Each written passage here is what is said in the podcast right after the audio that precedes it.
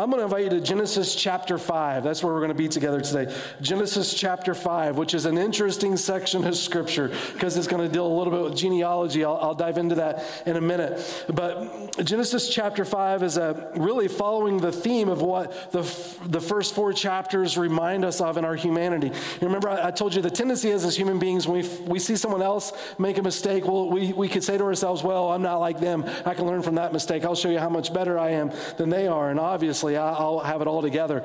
Um, but when you read Genesis, these first five chapters, what you discover is that there's this repetition in the heart of humanity that is depraved apart from the Lord. And unless we turn to the Lord, we live for our glory rather than His glory. And when we live for our glory, it's to the destruction of others because, because what winds up happening is in living for our glory, our God becomes our self made pleasure, and we end up treating people like tools to serve our needs rather than use our life for God's glory to bless others. And in Genesis chapter 5, it continues to, to follow that theme of wickedness in the world, but it wants to identify the goodness of God. If we remind ourselves of the purpose of the book of Genesis, when we remember this was written by a, a, man who was a fugitive from the law, his name was Moses. He was called to go back to Egypt to set God's people free, uh, the Hebrew people from slavery. And Moses was supposed to go to the greatest world power at the time, the greatest leader in the greatest world power at the time, and say, Let God's people go. And, and Moses is concerned in doing something like that. But in, in going before them and declaring this, he finds ultimately their freedom is brought. God had to bring some plagues on the back end of that, but some freedom is, is brought. And as they walk into this new life, they're trying to find, discover who they are in light of this God that set them free. What gives them any worth or value at all? And, and how are they to live their lives? And what we discover in this, this passage of Scripture is their identity is not rooted in what they do or what's been done to them, but rather in who God is and the, the fact that He has created them for a purpose. And in Genesis chapter 5, it starts off that way by refreshing us to the very same things God said to us in the book of Genesis. And, excuse me, the chapter 1 of the book of Genesis, where God created mankind in the Garden of Eden. It says in the first two verses, this is the book of the generations of Adam. When God created man, he made him in the likeness of God. Male and female, he created them and blessed them and named them man when he, they created him. Um, when we look at when we look at the way that God has designed us in this book, it's reminding us of the, of the goodness of who God is despite who we are. And this is a wonderful reminder because when you get to Genesis chapter 5, after you see what humanity has done repeatedly in these first four chapters, we might say to ourselves, okay, God, enough already. You should probably give up on us, right? Because, I mean, why, why, in the world would you get, continue to give us hope and freedom and grace and, and the opportunity for forgiveness in you? Um, and w- w- what we find is that our, our lives are, not determined by what we do, but determined by who God is, right? The character of God is what gives us the opportunity to experience grace. And His character is not contingent upon us, but contingent upon Him. And God is faithful to what He says and, and who He is and what He promises. And in Genesis chapter 5, it's that refreshment place of re- reminding us we were made for a purpose. Don't lose sight of that. And, and also, that purpose is able to be discovered in the consistency of who God is, and don't lose sight of that. Because the world will try to press you. It will try to mold you into being about and living your life for a purpose contrary to the reason God created you. And there is no ultimate hope or freedom in that. That your true freedom is only found in the place uh, in which you were designed for, right? The, the, the intention which God has created you. So it's not until your life is surrendered to that purpose that you truly are free. And so when your life is given over to the Lord, you're able to live that way. And in Genesis chapter 5 and Genesis chapter 6, uh, the, the story of the Noahic flood begins here. And, and, it's a picture for the people of Israel who are brought out of slavery and they're now walking with God. And, and, they need reminded, and they're reminded here through a narrative that life isn't always easy, and they know this, but life isn't going to continue to be easy. There's challenges that are before you, and the world's going to try to press you, but we're called to be faithful to the Lord. And the reason we can be faithful is because of who God is. So Genesis 5 and 6 become this reminder of being faithful no matter what. Don't let circumstances determine who you are. Let God determine who you are. Let God speak into your life in the goodness of who He is and allow your life to surrender to Him. Now, in order to walk that kind of life, you need to be confident in who the Lord is and who you are in light of who the Lord is. God, teach me about you. That when life presses around me, rather than lean into it, I lean into who you are, so that I may be faithful as you have been faithful to me. And God begins to teach that story to us through genealogy. when I, anytime I read the Bible in genealogy, I'm like, ah, genealogy, right? I'll just bust through this real quick. I, I, like to read through the Bible every year, and my, my, one of my favorites to getting chapters done is getting to Chronicles because it starts off with eight chapters of genealogy. I'm like, read eight chapters today, go through the Bible. Um, but genealogy, we, when we look at genealogy, we sometimes have a different picture of genealogy than what, what the Lord's intentions are for genealogy.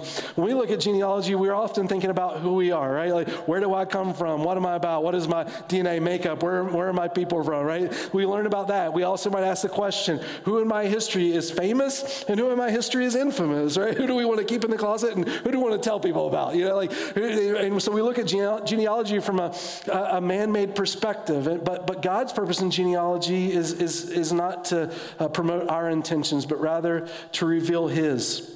And God uses gene- genealogy for, for a, a, totally different reason. God is using genealogy in, in Genesis 5 and throughout the Bible to show his faithfulness to the promises that he's given us.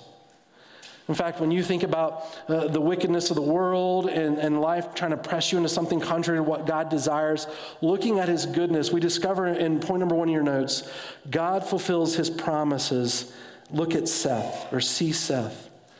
Through Genesis 5 and 6, we're going to look at really four characters, and each character is going to teach us a, a, different aspect of the nature of God, which helps us as people lean into the goodness of who God is despite what happens in the world around us.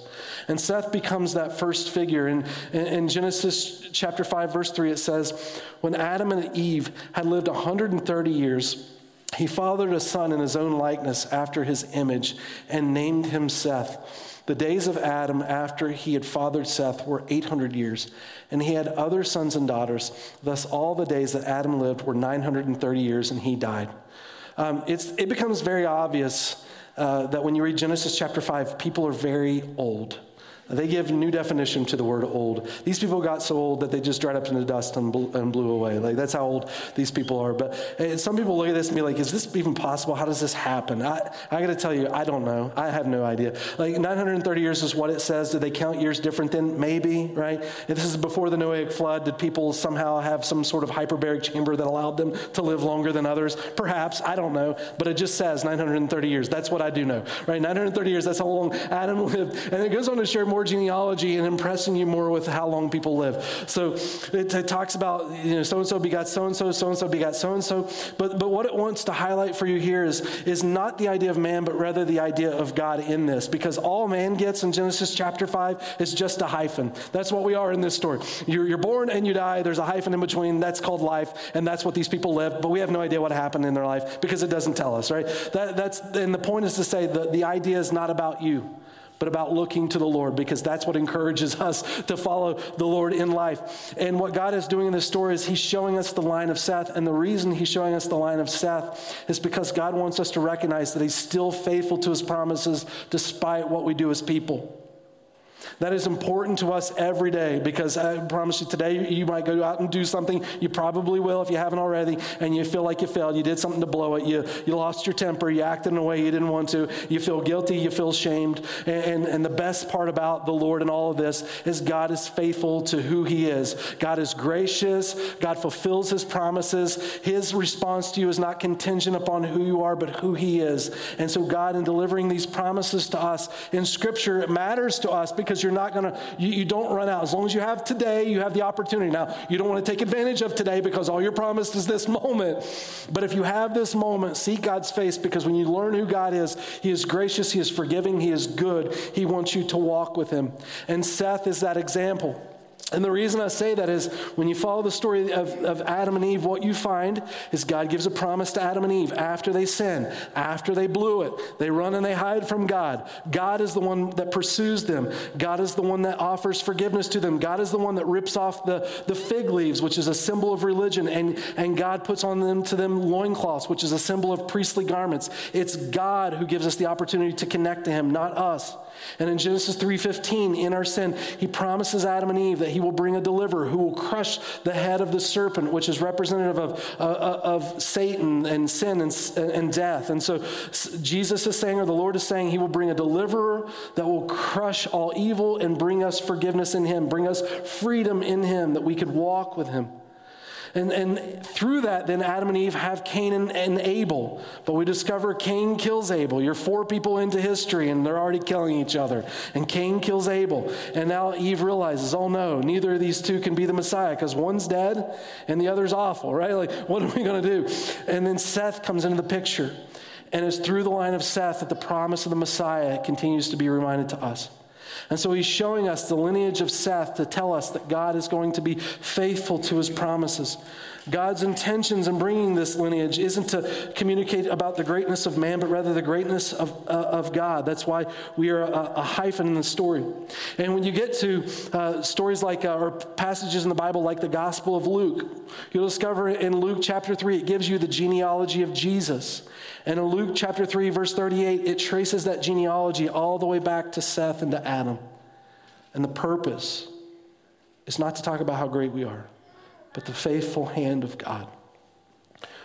When you think about the pressure of the world, the adversity that you face, you need something to be consistent to endure. It's the faithful hand of God. God is faithful, and Seth becomes that reminder. Not just Seth in this genealogy, we also come to a place to learn about another character. This is Bible trivia question for you for just a minute before I tell you point number two. Who is the oldest person to ever live in the Bible? Who made it to the oldest age? Methuselah. Methuselah. Methuselah is the oldest person to ever live in the Bible, right? I mean, God, God could be the oldest for certain because he has no beginning or end of days, right? But, but uh, Methuselah is the oldest human being to live uh, on earth. And when Methuselah walked this earth, it tells us in Scripture he lived 969 years. 969 years. That is a, a that is, he endures more than 200 presidential elections. That's how much this guy had to go through in life. Methuselah lived a, a long time. And in, in Genesis chapter 5, verse 25, it says, When Methuselah had lived 187 years, he fathered Lamech. When Lamech had lived 182 years, he fathered a son. And he called his name Noah, right? And you know where this goes. You know the story of Noah. At least I think you probably know the story of Noah. And by the way, no matter where you find yourself from this point forward in life, this is not a wonderful children's story to paint on children's walls. This is the people drown. This is not a this is not a happy moment. Every time I see this in some like nursery somewhere, you see all these animals just looking out their, their boat all happy about life. they are going through a world flood, right? This is not a, a, celebrate moment, right? But, but here's, here's Noah. And it tells you about Methuselah. It starts to mark his life, right? 187 years. He has a kid. That's a, that's a, I don't recommend that today. Don't, don't wait that long to have kids. 182 years. And, and his, his son, Lamech, has a kid. So if you're, if you're doing some math real quick, that's 369 years, okay? 369 years. Now, if you jump for a minute to Genesis chapter 7, verse 11, you see in the 600th year of Noah's life, in the second month of the seventh day of the month, on that day, all the fountains of the great deep burst forth and the windows of heaven were open, right? That's when the flood happens. When Noah is 600 years old, the way he celebrates is, is a, a, a massive flood. And, and when you add those years together, 600 to 369, you get 969 years. 969 years, which is exactly the age of Methuselah. Point number two in your notes God is patient. See Methuselah. When it talks about the oldest person to ever live in the Bible being Methuselah, the Bible's not just saying that just to say this, right? It's not, it's not giving this age just for us to be, okay, that was that. But rather, but rather it's trying to identify for us something important about the life of Methuselah. And, and Methuselah's name literally translates, or it loosely translates, after him comes judgment. It, it literally translates, uh, with him comes the sword. And here's what Methuselah represents Methuselah represents the judgment of God. God is saying, Look, at the end of Methuselah's life, I'm bringing my judgment. I'm bringing my judgment. And the fact that Methuselah is the longest man to walk on the, the longest, eh, or the oldest man to walk on the face of the earth, it's saying to us, and God is incredibly patient. It's incredibly patient. Know, Methuselah's dad is Enoch, we'll look at in just a minute. Enoch was a godly individual. And Enoch, and being a, a godly individual, he, he, he, proclaimed the Lord. It tells us that in the Bible, in the book of Jude, that he was a prophet. He talked about the Lord. And, and no doubt he communicated this to his family. And, and when you read about names in, in the Bible, oftentimes names are a reflection of people's relationships to the Lord. Either someone's name becomes a declaration to all of God's people, or someone's name is a representation of their relationship to God. And Methuselah is the same. He is a declaration, a proclamation. Since Enoch is a prophet, Methuselah becomes this declaration of what God is going to do. He's going to bring his judgment.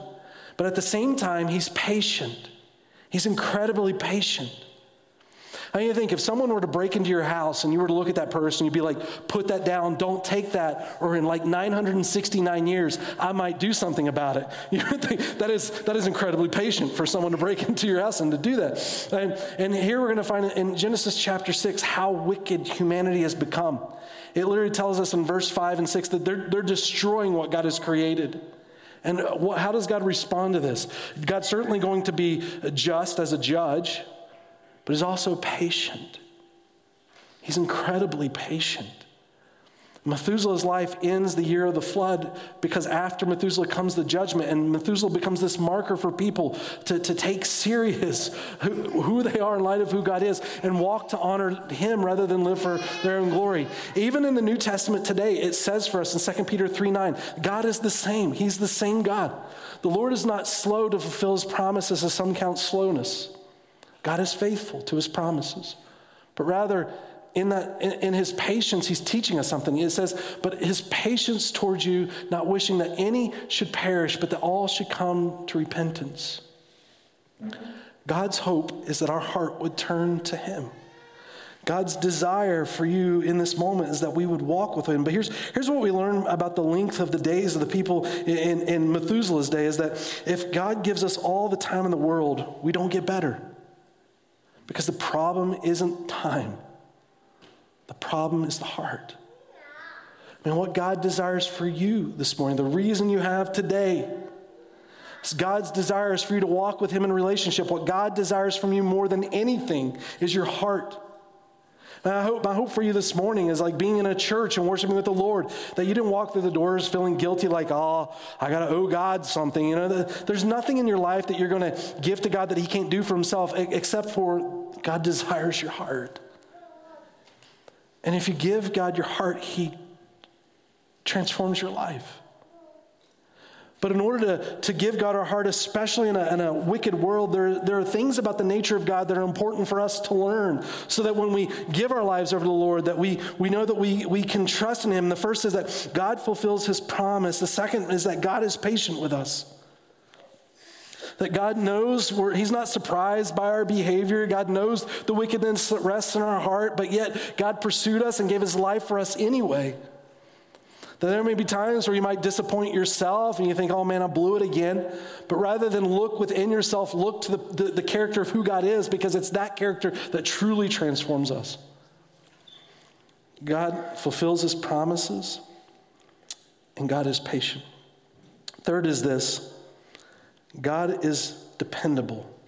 See Enoch. God is dependable. See Enoch. Um, just before Methuselah, we have a man named Enoch, and he was the father of Methuselah.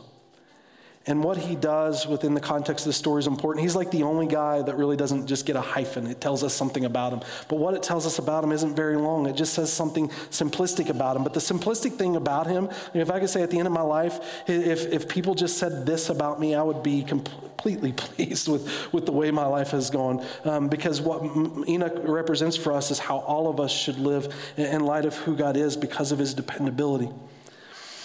Enoch, it says in, in, in, Genesis chapter 5, verse 20, 21, when Enoch ha- had lived 65 years, he fathered Methuselah. Enoch walked with God after he fathered Methuselah 300 years and had other sons and daughters. Thus, all the days of Enoch were 365 years. Enoch walked with God, and he was not, for God took him. So Hebrews, Hebrews also emphasizes, I'll look at Hebrews in just a minute, but people look at the story of Enoch and they're like, did he just like vanish? It's like magic, Enoch here. He did. That's, what, what's being communicated. It's like he was just raptured up into God's presence. He was like so, glo- so godly, he just floats away. So tr- try that today, okay? This is what Enoch does. Walk with God so closely, you just decide when you want to be done and you float to heaven. This is, this is what's happening in this. God takes him with him, but, but what it says about his life, he, he walks with the Lord. He walks with God. And the reason we could say that Enoch walks with God is out of all the things that he could depend on, he finds God most dependable. After all, God is the one who made him for his purposes. Enoch walks with God. I love the um, image of the idea of, of walking. I find it in, incredibly freeing to just make my life about this one pursuit. It's like what the Apostle Paul said in Philippians chapter 3 this one thing. I count everything as dung for one purpose, and that is to know Christ Jesus my Lord. The Apostle Paul says he abandons all religion in Philippians chapter 3. It's him laying off his religious life and living for one pursuit, which is to know Christ Jesus as Lord. Can I, can I tell you this morning? God, God made you for one purpose to know him. And in knowing him, you will honor him with your life because no one could look at the goodness of who God is and how He transforms your life and, and, and, forgives you and pursues you and even gives His own life for you and not respond to, to that. In, in your love for God, it should be demonstrated in how you love others. In 1 John 4, it tells us that if you truly love God, it's reflected in how you behave because what you truly believe is seen in how you live. And so, in knowing God, if God gets your heart, He transforms your life, that we would walk with Him. So when you wake up tomorrow, you don't have to stress about everything in this world. Here's what you need to do seek the Lord and what He desires for you. I have people every once in a while ask me the, the question, like they, they look at the trajectory of America and people are growing concerned. I feel like people are growing more concerned than we have in the past. And people ask me, what does the Bible say about this, right? They wanted me to get out my flip charts and go through the book of Revelation like I've got every detail figured out or something.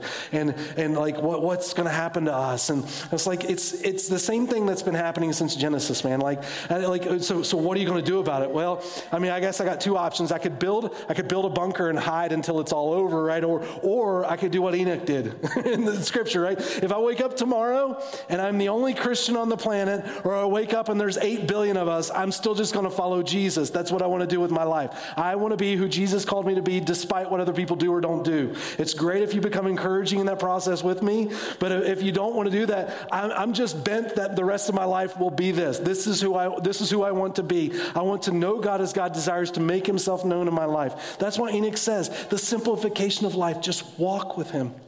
I, love it. It means I don't have to worry about tomorrow. I don't have to worry about 10 years from now. If I had some crystal ball and can see 10 years out in front of me what life was going to be like, I, I would break it. I don't want to do that. That's too stressful. I can't even handle knowing what the whole week is, right? Like, all I need to know is just follow Jesus in it. That's fantastic. He's got, he knows the course of my life if I just walk with Him.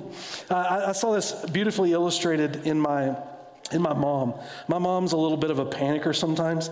Um, and, you know, my, my family, we have a handful of people in my family. And so sometimes when she comes to visit, she, she sort of stresses at times when, we, like, we open the van doors and let the, the caged animals out. And, uh, when we do that, though, I've, I have found she, she does the same thing consistently. And I think it's a very good picture of the Lord. Not the panic part, but but she gets out and she looks for the youngest kid because she's always worried the youngest kid's going to run out into the street. And she says the same thing to them. She says, um, I'm an old lady. That's how she describes herself. Not, I'm not telling you that. That's what she says. Um, I'm an old lady. I don't know if I can get across the street. Will you help me?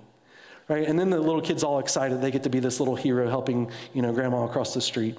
But but she'll take their hand and then she'll go across and we know what she's doing like she knows how to cross the street she's she's she's got plenty of years left to do that right and, and but but what she's acknowledging is the child Right? The child could just run out into the street without, uh, without her hand, something bad could happen.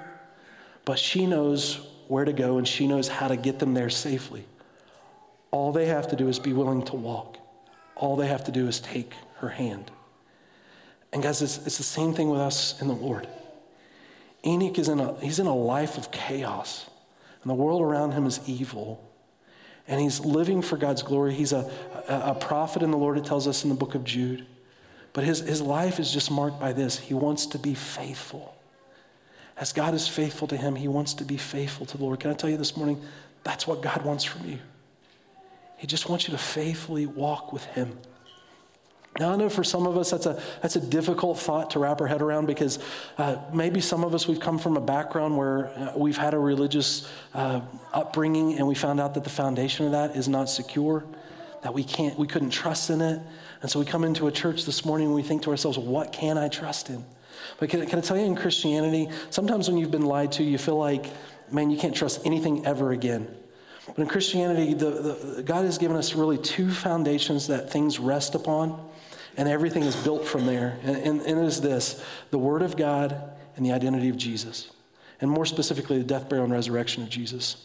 I mean, Jesus said in John 14, 6, I am the way, the truth, and the life. He identified himself, right? And then he prayed in John 17, sanctify them through truth, thy word is truth, which says to us, if God's word can be trusted and Jesus is who he says he is, that's the foundation that you need to, to walk with the Lord. And as you walk with the Lord, you may have some uncertainties, but the Lord, the Lord will shape that. We encourage that here. Ask questions is how you grow. If you're curious, that's the best time to ask questions because that's where God's people learn and we grow. We're by nature curious people. We like to learn out of areas that we're curious in. So be an inquisitive people when it comes to God's word. Like I have questions about why people live so long. I don't think I get the answer in Scripture, but one day when I get to heaven, we're going to figure this out, right? Why is this happening in, in Genesis chapter 5? But ask questions. God is dependable. See Enoch. In Hebrews chapter 11, it says to us, By faith, Enoch was taken up so that he should not see death. He was not found because God had taken him. Now, before he was taken, he was commended as having pleased God. And without faith, it is impossible to please him. For whoever uh, would draw near to God must believe that he exists and that he rewards those who seek him. You've got to trust he's going to get you across the street. Belief is demonstrated in behavior. In fact, it's not a belief until it's demonstrated in how you act. It's just simply knowledge before that. But the way you know if you truly believe it is if you're walking in it. If you truly trust in what God says, you will follow Him. Point number four, then, is this God is gracious. God is gracious. See Noah. God is gracious, see Noah. And, and the way we're going to see God's grace is to add a whole lot of crazy before we talk about the gracious hand of God. Going to tell you, when you read the book of Genesis, uh, Genesis chapter 6, the first four verses, Genesis chapter 6, some of the most craziest stuff in all the Bible. Um, I, I, would say out of all the chapters in the Bible that, that make theologians scratch their head, Genesis chapter 6 is one that is at the top. This is where you get sons of God, daughters of man, and the Nephilim, right? Sons of God, daughters of man. And, and uh, whatever this group is, it's important to know that whatever they are, um, they, that it, it leads God to bring the Noahic flood, right? So there's something terrible happening that God produces the Noahic flood out of this as judgment towards, uh, towards what's taking place here. Now, when it comes to understanding sons of God, daughters of men, this is where people geek out. Some people do.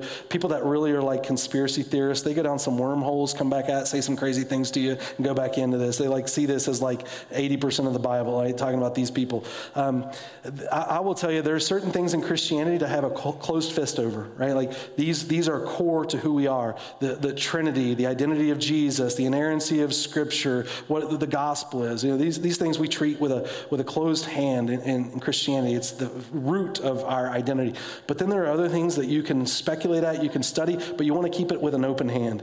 And I will tell you, the, this passage of Scripture is more of an open handed place, but we'll look at how far the crazy goes, okay? Genesis chapter 6, verse 1 When man began to multiply on the face of the land and daughters were born to them, the sons of God saw that the daughters of man were attractive, and they took as their wives and as any they chose.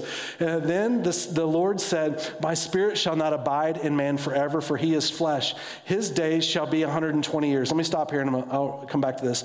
Um, verse 4 when he talks about the idea of man now only living for 120 years, um, it, there's two ways that this is interpreted, and I, am not dogmatic on either. You can take whatever you want, but but one is at this point when God says 120 years, he's, e- he's either saying um, the Noahic flood's going to happen in 20 years, and he's cutting life off, or after the Noahic flood, people aren't going to live past 120 years. He's shortening the lifespan.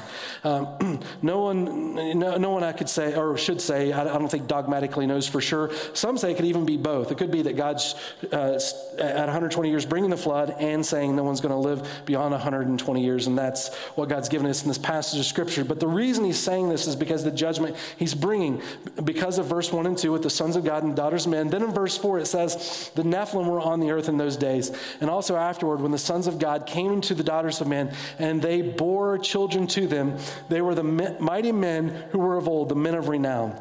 So, not only are the sons of God, daughters of men important to talk about uh, some sort of understanding, you also from this get this these people group called the Nephilim. So what what is this, right? I'm going to give you some possibilities. The more I've studied this, and I've spent more time in this than I care to admit, but the more you study this, the more I, I find I, I get like this. I don't know. I have no clue. I have no clue what this is. But here's some possibilities you can look at if you want to tell me where I'm wrong and correct me later, right? Uh, one is angels that breed with humans. And, and, there's, there is some passages in the Bible, 2 Peter chapter 2, verse 4 and 5, Jude verse 6, that talk about angels going beyond the borders of what God created them for, doing something that God decided to bind them up, right, for judgment, for a future judgment, judgment one day. So there, angels have done something that has caused God to bind them, and it's related to this passage, right? Some say, well, it's because they procreated with ladies, right? They, they crossed the line here, they procreated. I, that sounds crazy to me. I don't buy that. Um, I, you know, some people do, and if you do, that's all right. But in Matthew chapter 22, verse 30, there was a question posed to Jesus where he was asked, um, Are we married in heaven? Jesus said, No, you're neither given nor taken in marriage. You're going to be like the angels. Well, in, in Jesus' prescription of marriage, marriage is created for intimacy. Intimacy is what births people, right? Like, and so, in, in the confines of, of, of God's purpose for, for marriage, then it would go to say in heaven there's not procreation, and angels angels, therefore, are not procreating either. They're, they're, we're like the angels. He's acknowledging there's no given in marriage nor intimacy and procreation. Uh, and in fact, I would say angels aren't really gendered. Like they're, they're neither male nor female. They're angels, right? We humans are male and female. We're different than angels. So that, that is a possibility. People say, or, and I, I want to go through these quickly. I don't want to waste time here, but some think uh, it's from the line of Seth. Like the sons of God are line of Seth, daughters of men are the line of Cain, and, and they're marrying one another. And that's not what God wants because the God line of Seth is godly and the line of Cain is not godly. That's, there, there's nowhere in Scripture that says, everyone in Cain's line was forever ungodly and everyone in Seth's line was forever godly, right? Or there's not a place that says, and they can't intermarry, like they can't marry each other. That's just, it's made up in the text. Nor does it tell us sons of God and daughters of men are specifically from those two lineages. You have to just extrapolate that. Uh, the other thought, some think Sons of God are kings because they are treated with this, this identity of, of, of being uh, some sort of better than everyone else. And so they, they say sons of God are this recognition of kings, and kings are, are, are being treated as these sons of God, and they're, they're marrying, some say, in polygamy, that they take the wives at the end of verse 2, whoever they want, right? And so God is condemning that practice. Or, or the first night of refusal, where kings in this day could go into a, a, bride's first night of her wedding and, and bring her to the king's chamber rather than let her be with her husband. The king always got the first night of refusal, and God is judging that. Uh, some say it's just polygamy that God is judging here. Some say the sons of God, typically in the Old Testament, it points to angels, but some say, but in the religions around, it actually points to religious leaders. And so they're treated special. And so they're acknowledged this way, and so they're, they're, they're marrying whoever they want. And, and some go far as to say, and because the angels are, are, are thrown into darkness, or some of the angels are because of this and bound up, that the angels are demonically influencing these people. And they're teaching a false religion. It's being promoted and propagated and populated on the earth. That that's the possibility of what's happening. And I look at all that and say, I don't know. I don't know. And then, and then from there, you have the Nephilim. And there's really two views with the Nephilim. Right? Um, if, if they're from angels and they procreate with human beings, it creates like a whole different race. I had a, a teacher in, in Bible college that used to teach the students that they thought this is where demons come from. And his argument was up until this point, there's no mention of demons. But after this, there's mention of demons because they're given these souls that never die. They go forever. They're not angels, they're not humans, but they're demons. That's what he would say. And I would be like, yeah, the Bible doesn't talk about demons, but you only have six chapters, right? There's, it's not a, something that's unfolded yet, right? And so if you believe that there's spiritual beings procreated with humans and created that, some people think that's where demons come from. Uh, or or, or the Nephilim are just a, a race of people that were birthed out of uh, physically from these priestly religious teachers of a false religion, and, and they're respected and revered from these false groups. That's the other view. I would say, out of all those views, also there's a third option. And I, I thought, out of all the things you can throw in here, why not this? They're the explanation of Sasquatch, right? Like the Nephilim are still alive today. We just got to find them. They're in Washington. So if anyone pins one down, maybe they know the answer to this text. I have no idea. But, but whatever is happening here, it's the reason God brings his judgment on the earth. And the results you see in verse 5. The Lord saw that the wickedness of man was great in the earth. And that, look at this, every intention of the thoughts of his heart was only evil. Every intention was only evil continually. When I, when I think about the weight of that passage, every intention of man's heart was evil only. What does it take for people to get to that place? Can I just tell you, it's not as far as we often think it is. We give this perception or thought of evil as just this absolute dark, you know, pitchfork position where people come at you with fangs and blood dripping evil, right? That's not the way evil is seen in Scripture. Uh, when you even go back to the Garden of Eden and you think about the way that Satan appeared in the Garden of Eden, right? Not pitchfork, not red with horns. 2 Corinthians 11 tells us he's an angel of light. Same thing with Adam and Eve. Their decision was wicked and wrong. But, but the way that they got there, sometimes from our eye, may not even be, appear to be evil because we don't always know what's happening in the heart.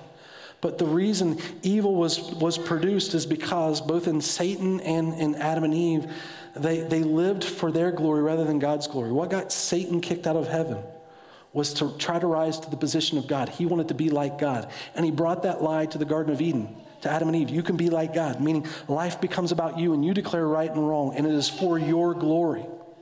But anytime we use life for our glory, we treat other people like tools and it's to their destruction and ultimately the destruction of our own soul. We live for our glory, it's the destruction of others. But when we live for God's glory, it's to the blessing of others. Evil is the, the masking of the glory of really what, what our life pursuit is about. Is it for our own self made pleasure? Anytime we live life for our glory, that's what we're living for, is waking up whatever makes me happy, my pleasure, how I can live this to my advantage because life is about me. And we live for our pleasure. We ultimately use people as tools to serve us. And in the end, it's destruction to humanity. But what we're reminded of in the beginning of Genesis chapter 5, we're created for God's glory made in His image. The only way we walk that path is to re- surrender ourselves to Him. The only way to true freedom is to align our hearts with Him. And even in this world today, like anytime we live for our glory, it's to the demise or destruction of the image of God in other people. And I would say today in America, the unsafest place for someone to be is in the womb of a mother. And I don't say that to try to be mean or demeaning. But, but there's a, a, need within our society to see that every human being is made in the image of God. And with that becomes, it's sacred uh, of how we use our life to the glory of others, to, to, to the glory of God, to the benefit of others. And so he's saying in this, in this Genesis passage that everyone had turned away from the Lord, that they're seeking their own glory. And in so doing, it becomes destructive. In verse 6, and the Lord God regretted that he had made man on the earth, and it grieved him to his heart. So the Lord said, I will blot out man, whom I have created from the face of the land, man and animals, creeping things, and birds of the heavens, for I am sorry that I have made him. In verse 6, when it, when it talks about God regretting, it's not saying, look, God thinks he made a mistake, or it's not saying really that, that God is shocked by our behavior. God knows everything we're going to do before we do it, and God doesn't make mistakes.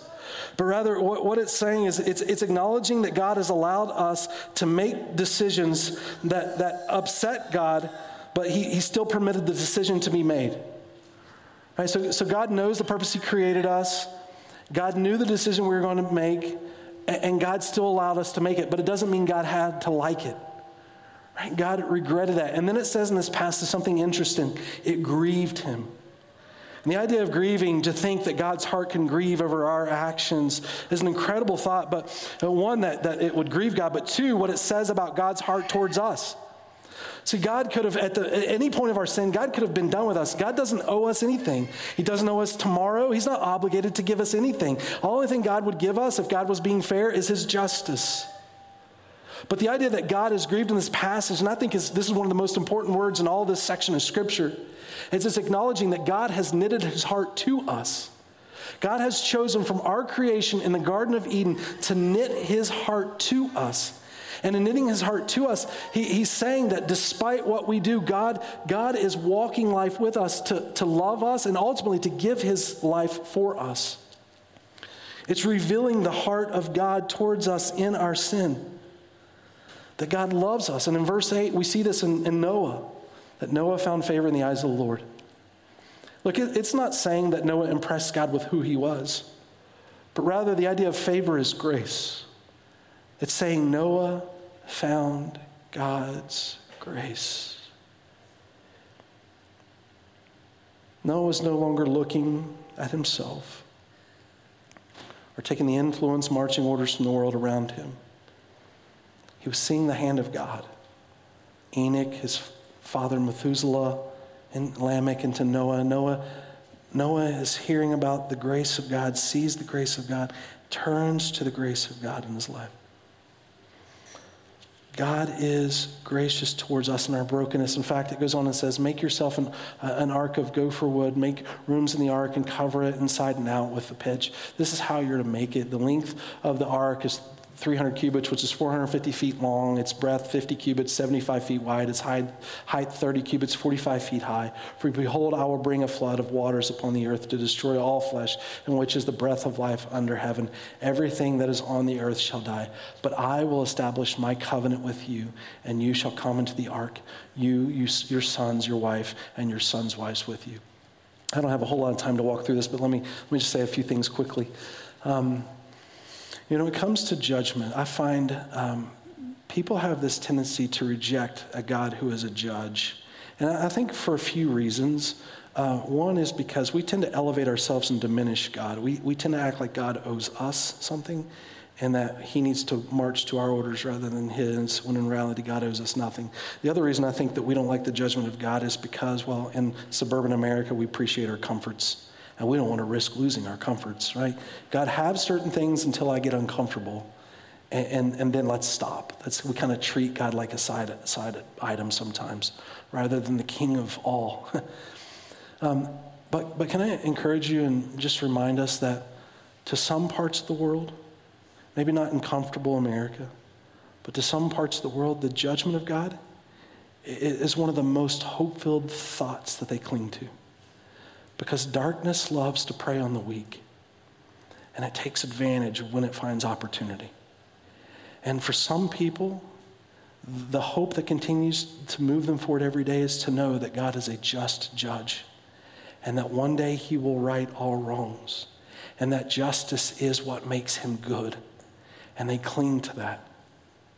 Has the same thing true with the Lord in the days of Noah. 969 years God's patiently declaring to them. God grieves with them. In fact, in Ephesians chapter 4, verse 30, it reminds us even today do not grieve the Holy Spirit of God. Today is the day. Do not turn from the Lord, but walk with Him. The same way they grieved God in the Noahic flood, we can grieve God today. Do not grieve the Holy Spirit of God, it tells you. God wants to work in your life, to walk with you as He does in the life of Enoch. He grieved that. And so, what we, what we discover in, in Genesis is that God knitted his heart to us. But what we continue to discover throughout the Bible is that as God continues to pursue us, man constantly rejects him until we get to the pinnacle of the story when God becomes flesh and he dwells among us. And not only is, is God allowing his heart to be knitted to us in this story, what we find is man once again rejects God. And what ultimately happens? God's heart is crushed for us. God knitted his heart to us and allowed his heart to be crushed, even when mankind rejects him. For what purpose? So that we could find freedom in the Lord. And when you study the, the life of Jesus dying on the cross, medical professionals have examined it and they ultimately have reached the conclusion there's one of two ways Jesus likely died. One is either stress induced uh, cardio, cardiomyopathy, Sorry, not a roll off the tongue word there. Stress induced cardiomyopathy, and then the next one's even harder coagula, coagulopathy. There we go, coagulopathy, which basically just summarizes it like this What killed Jesus? Uh, is that he died of a broken heart. and he did it willingly. And why would Jesus do that? For you and for me. But the battle is, and the battle rests within us. So we have a choice where you're going to let your heart go. Because what God desires in giving you his heart is your heart in response. Uh, there's a poem by Amy Carmichael. If you don't know about Amy Carmichael, she was a missionary in India. She was born in Ireland in the mid to later 1800s, moved to India, lived as a missionary, died in India in the 1950s, early 1950s. But she wrote this poem about the flame of God. Oh, flame of God, she said. And in the poem, it really is the wrestling of our heart that wanders in the greatness of who God is. But I think it's a beautiful prayer for us. It says, Give me the love that leads the way, the faith that nothing can dismay the hope no one disappoints uh, tire, the passion that will burn like fire. Let me not sink to be a clod. Make me thy fuel, flame of God. Her prayer is really the wrestling within all of her souls. God, let me be for your glory. This message has been brought to you by Alpine Bible Church in Lehi, Utah. If you'd like more information, please visit us online at alpinebible.com.